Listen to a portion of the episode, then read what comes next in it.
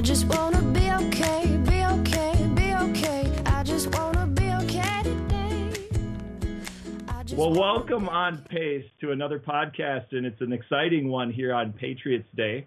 Um, today was supposed to be the 124th running of the Boston Marathon, and of course, we all know that that is postponed, hopefully until September, hopefully to happen again here in 2020. But we shall see how it goes. But uh, right now, we're staying safe and sane here in the North Woods, and we have two of our great friends, um, Reggie Thomas out in beautiful Los Angeles, California, who is uh, an awesome guy. We're excited to get to him to talk to you a little bit, and then Carrie's good friend Steph Clethermos uh, from down in the Madison area as well. Um, of course, and then we have Carrie here, and uh, and everybody respectively is uh, is rocking their their Boston gear, and that's really the the purpose behind this is to kind of share share some of the some of the thoughts on Boston, and I um, I want everybody to introduce themselves to each other, but uh, in an interesting way, even though we're going to talk about marathoning, this group is kind of together because of ultra marathoning.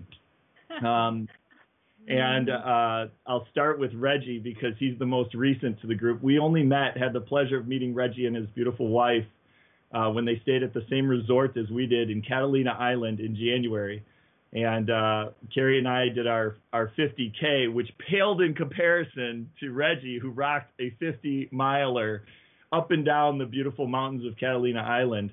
And uh, on that day, we were able to, before the day and the day after, we were able to see Reggie, and we've kept in touch since then. So, Reggie, why don't you uh, give a little bit about who you are, if you would, please?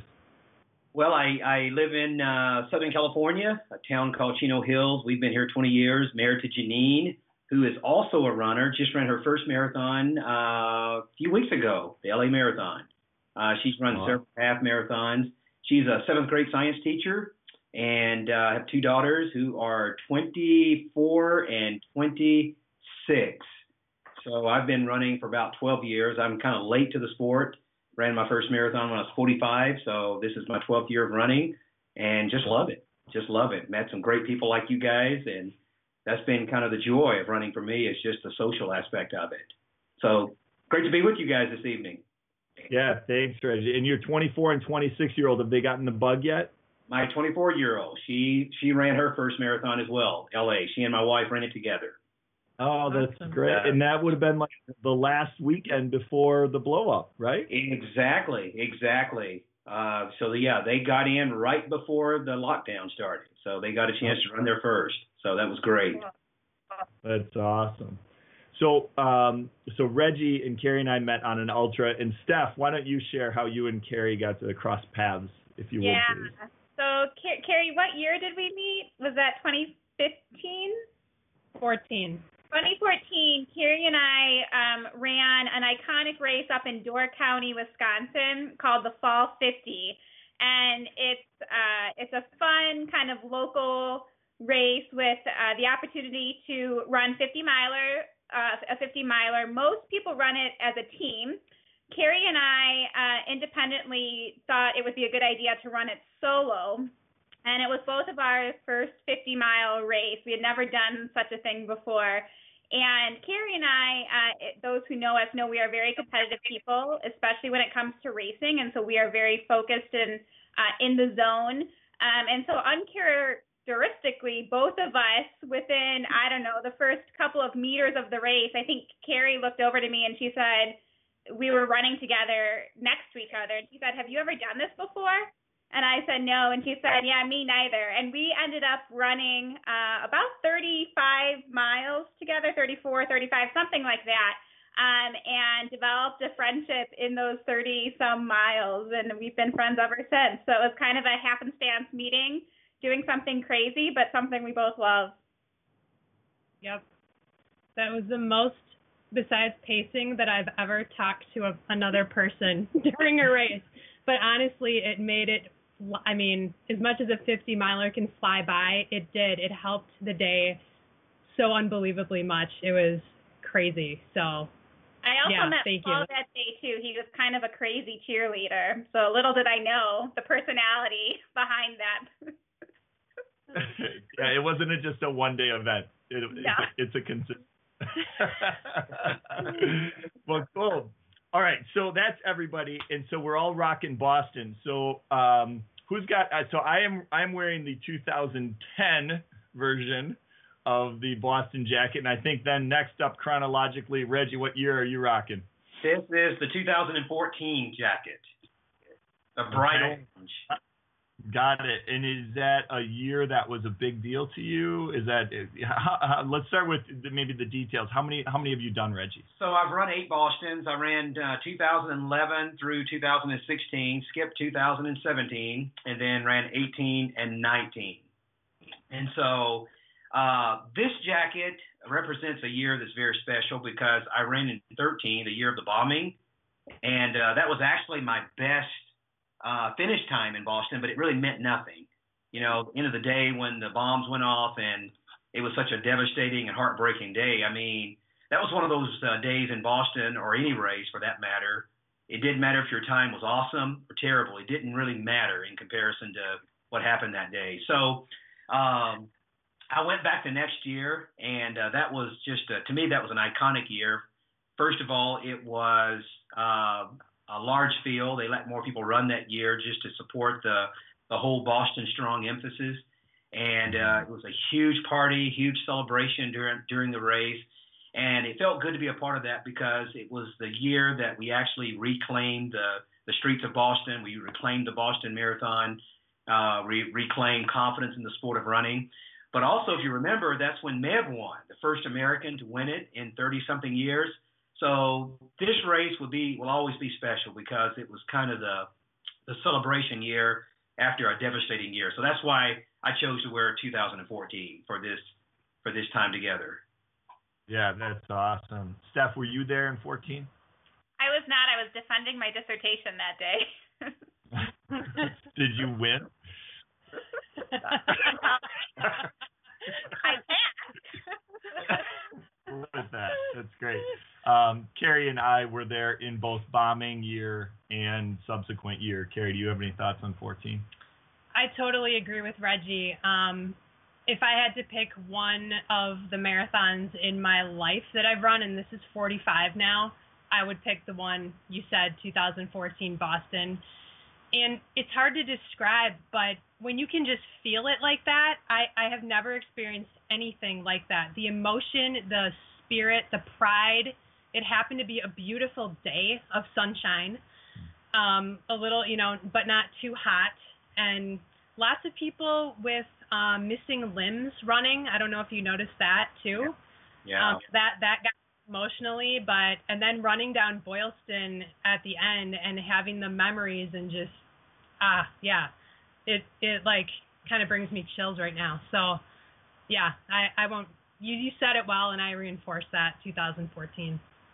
Gary, I'm not a not a crybaby, but uh, when I made the turn uh, on the Boylston Street and I turned and saw the finish line, even though I'd run Boston three or four times before that, there was something special about making that turn that day. I mean, the crowds, the energy was amazing. It was just electric, and uh, and I actually cried from that turn on Boylston to the finish line. Okay, so don't tell anybody about that. I'm really not a wimp. Okay, but but I actually lost it coming down the final stretch that day.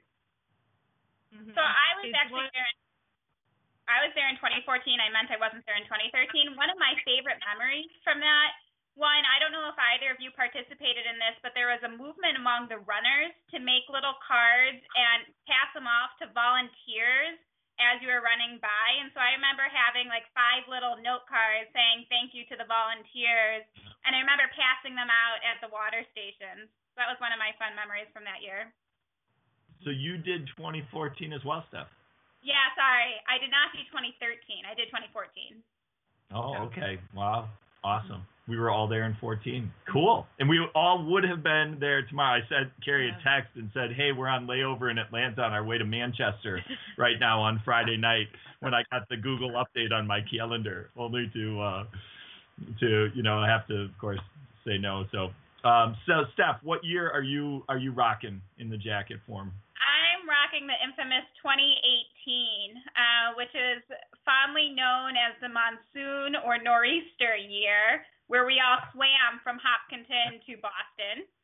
Um, so I think it's hard to say anything but my first Marathon is my favorite Boston, but this certainly was a very memorable Boston. It's the worst weather I have ever run in, and probably the worst weather I ever will run in, because I'm not sure I will ever voluntarily do that again.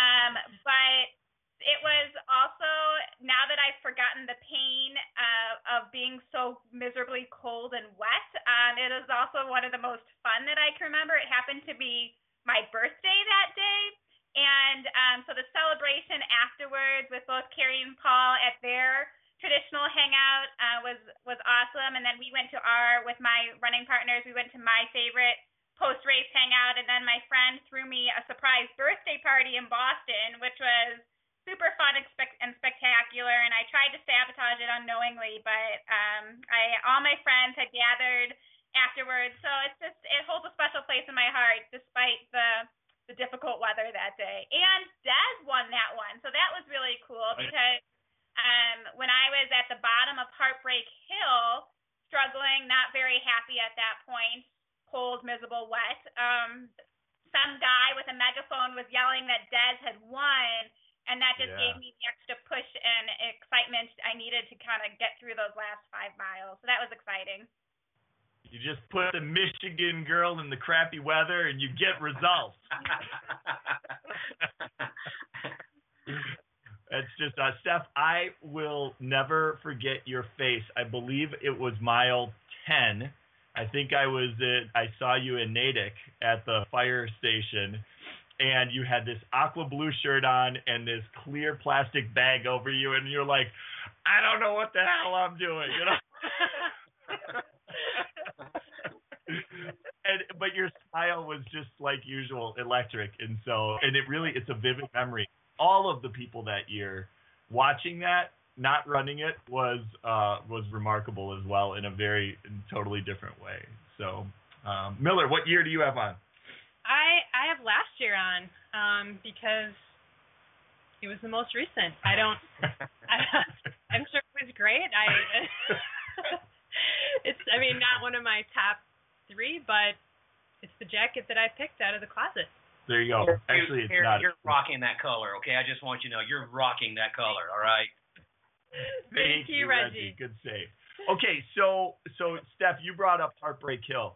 Tell me who uh, of the three of you, your respective opinions on that stretch, that Heartbreak Hill that everybody talks about. Is it as bad as they say it is, or is it just another couple of miles of hills in the middle of a marathon that you just have to trudge through? Well, Open forum. Yeah, I'll, I'll take a stab at that first. So it's commonly known that that's actually uh, technically not the worst hill on the course. There's a there's a the hill right before it is is longer and more steep or steeper. So it's um, many people feel that it's the harder hill. I would agree. I don't think heartbreak is all that terrible. Um, it's just that it comes at mile 20.5, and so you're just ready to be done with the Newton Hills and it's all kind of downhill or even course from there. So I don't think it's all that bad, but I don't even always know when I'm on Heartbreak Hill unless I see signs that say you're on Heartbreak Hill. So Reggie, any thoughts on that? Well, you know, I'm I'm kind of an idiot. Uh, after running Boston eight times, I still don't know where Heartbreak is. Okay, I just know there's a bunch of hills that I've got to get through. Uh, I remember back in 2011 when I first ran it. Uh, I knew I was somewhere around it, and uh, so I'm going up this hill, and uh, I asked somebody. I said, uh, "Are we on Heartbreak Hill yet?" And they said, "I don't know." And so uh, I started counting hills, and I remember um, I'm going up a fifth hill, and I thought, wait a minute, there's only four hills, and I didn't know that Heartbreak kind of goes up, flattens out, and then it starts to go up again. I thought, why are there five hills here? Honestly, I I still don't know where Heartbreak is. I mean, I know where it is mileage wise, but I never know when I'm on it. To be quite frank with you. But living here in Chino Hills, I mean, I I'm, I train on hills every day, so Right. I really don't think it's as bad as everybody says it is. Um, I agree with Stephanie. I think it feels hard just because you've got four consecutive hills, you know, between mile 16 and mile 20. I think that's what makes it hard. But here in Southern California, I mean, I, I live in hills, and so I train on them every day. So I'm kind of used to that. But I think the difficult part is just where it's at in the race. But Yeah. I'm an idiot, so I still don't know where when I'm on it. So There's there's such a beautiful thing to Heartbreak Hill, and I'll I'll let Carrie talk about that, which is after you crest the top of it. Any thoughts on that, Miller? Yeah, that would definitely be my favorite part of the race. Um, to me, Heartbreak Hill is just the conglomeration of all the hills from 16 to 21. And to me, if I can make it past that last hill, whatever Heartbreak is, you know, the last hill, and it kind of starts going down a little bit, and you get BC College right there, and the crowd they're just crazy. They're screaming at the top of their lungs. Like i know from that point i know i can do it. So and and it's not just there at mile 21 22 it's like the whole rest of the way the crowd is just humongous and crazily cheering. And like what i try to do on the hills is kind of maintain the same pace ish i've been going. So i don't you know i i'm a big fan of the negative split so I have a little bit left in the tank to get up those hills, and then I try and see if the crowd can motivate me to speed up a little bit those last couple miles to the end. mm, that's good. The um, in 2010, I did get the chance to run it, and I went to Marquette University, where our nickname at one point was the Warriors, but now it's the Golden Eagles, which is also the nickname of Boston College. And I crested over the top of that, I'd heard about these people that have been doing kegs and eggs since 7 a.m. and that are now lining the streets. And so I would look uh, 20 feet in front of me, make eye contact with somebody, and just screamed at the top of my lungs, "Let's go, Golden Eagles!" And the roar that went up was off the charts. and so I just kept saying it the whole way I was going downhill. And uh, it's it is for sure the most memorable um, bit of time in the Boston Marathon for me. Um, Reggie, what's your favorite part of the race? Uh, I like uh, mile 13, mile 12, and mile 13, where you get to the girls' college. Now, I've never kissed a girl, okay? So that's my story, and I'm sticking with it, all right? Never kissed a girl there. But uh, there's so much energy there. Uh, I always look forward to that, and you can hear you can hear them screaming like a mile before you get there. And so, Unbelievable. Uh, I always find there's different places along the course where you feel like you get that energy. And Carrie, I agree. You know, when you crest Heartbreak Hill and you start to go down, there's uh, there's energy there. But at mile 12, mile 13, there's also that that, that level of energy as well. So I kind of love that area. Uh, it's just high energy, very electric. You feel a lot of core support at that point. So that's one of my favorites. Awesome. And Steph, since since Reggie's taking Wellesley and Carrie's taking taking Boston College, what are you left with? What do you got? Oh gosh, I I'm not gonna say the stereotypical beginning and end because those are spectacular. But do you all enjoy the? There's a furniture store. I think it might be in Framingham with the mirror windows. Unfortunately, I think it's closed for good now. But I always love passing that um, because it's just this block of mirrored windows, and so you see all the runners um, running by, and there's often a guy in a big chair with a megaphone at that point too, and so that's always just kind of a fun part of the race for me. Yeah. Um, I'm going to give you guys a different perspective here. My sister lives in in Boston for many many years. She and her husband lived on Tremont Street, right in downtown Boston. and now they have three children, a fourth on the way, and they've kicked it to the burbs to uh, Marblehead, and yet annually they make the trek down uh, with my with myself, and, and we generally bring one child as well, and I get to spectate the whole thing, and we have this puppy licked, guys. I see, along with our entourage, we know how to get from mile three to mile seven to mile 10 to mile 16 to the finish line as long as we hustle every single stop after seeing our people along the way. And uh, the, the, it is unbelievable that no matter where you are in the course as a spectator, you catch on to the energy of that area. And they are all symbiotically so aligned, whether it's the early part of the race in Natick or um, whatnot, where it, maybe it's not six six deep like it is toward the end. The energy that those people still bring early in the race is absolutely second to none, and it really is such a powerful thing to be on the spectator side of the Boston Marathon. So what you guys give as runners, we appreciate as spectators. It doesn't just go from spectators to the runners. Yeah. Um, Go ahead, Reggie. no, you're up, Steph. Uh, I was just going to say, and I think it's important to to appreciate that Boston is all about the weekend too. It's not just that day. I think that's what makes Boston so magical and special because on the surface, it's any other race, right? You go to the race expo, you pick everything up. Um, you have to go to the bus to go out to a point to point or to be bussed out to a point to point course. You run 26 miles, you get a medal, etc. But I think what makes Boston so magical is the way it's fully embraced by runners and non-runners. So the in the days leading up when we're all in Boston, the city is just completely transformed and it's a runner's paradise literally for 4 days. And I just remember and I love that everywhere you walk, people and Bostonians treat you like a celebrity. They thank you for coming to their city and running. Um, they wish you luck. They ask you about your running history. Complete strangers you have you have conversations with, and I just think that that is so uh, so neat about Boston. And we were talking about 2014 after the bombings. I remember police officers just shaking everyone's hands and just so grateful that runners came out. And I think that's what makes uh, Boston so special beyond just uh, Monday race day.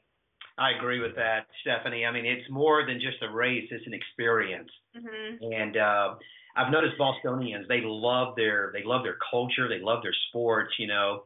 And uh, and I think they take pride in the fact that this is the oldest and the most prestigious uh, race in the world. I think they take pride in that, and I think they have a deep appreciation for those of us who come to uh, participate in it. There's nothing like crossing the finish line and then have to. Uh, you know, find your way through closed streets to get back to your hotel, and you encounter, you know, the the residents of Boston, and they're all high fiving you and congratulating. I mean, they don't even know you, but they see you with that medal around your neck, and uh, and they're so proud to congratulate you. So that's always a special time, isn't it?